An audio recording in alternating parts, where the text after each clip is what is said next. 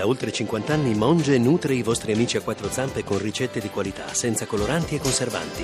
Monge, la famiglia italiana del pet food. RAI GR1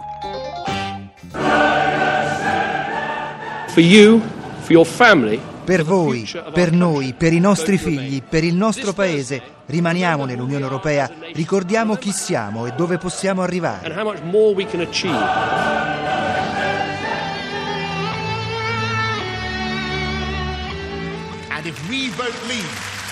Se usciamo dall'Unione e riprendiamo il controllo, questo giovedì sarà il nostro giorno dell'indipendenza.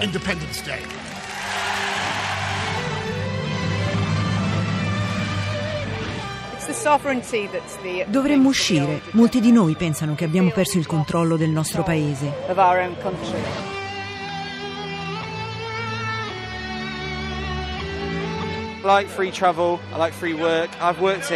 Dovremmo restare. È fantastico poter viaggiare e lavorare liberamente in tutta Europa. in different types of places.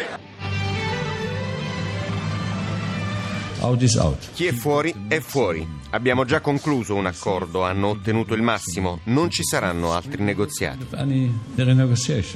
Se gli inglesi uscissero, l'Europa perderebbe la parte più moderna di sé.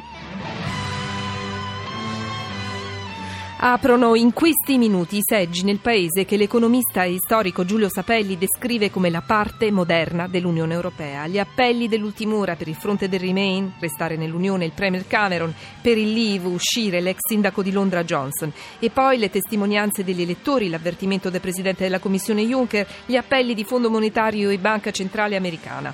Dopo una campagna elettorale macchiata dal sangue di Joe Cox, dopo la consapevolezza che i toni si erano fatti davvero eccessivi, si va alle urne e il regno ci va disunito, anzi spaccato, lo dicono i sondaggi, in continua altalena tra Leave e Remain.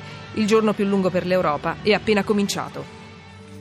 Le altre notizie resta alta la tensione del PD, domani la direzione del partito per quello che sarà un confronto non facile dopo i risultati elettorali. Parleremo anche del sì della Cassazione alle adozioni gay. Non sono mancate le reazioni politiche. La cronaca, in primissimo piano un'intercettazione in esclusiva al giornale radio relativa all'inchiesta sugli omicidi nelle palazzine popolari del Parco Verde di Caivano, vicino a Napoli. Esteri, in Colombia, storico accordo tra il governo e i guerriglieri delle FARC dopo 50 anni di guerra. Per lo sport, il nuovo caso Schwarzer e doping e europei 2016, sconfitta senza conseguenze per l'Italia.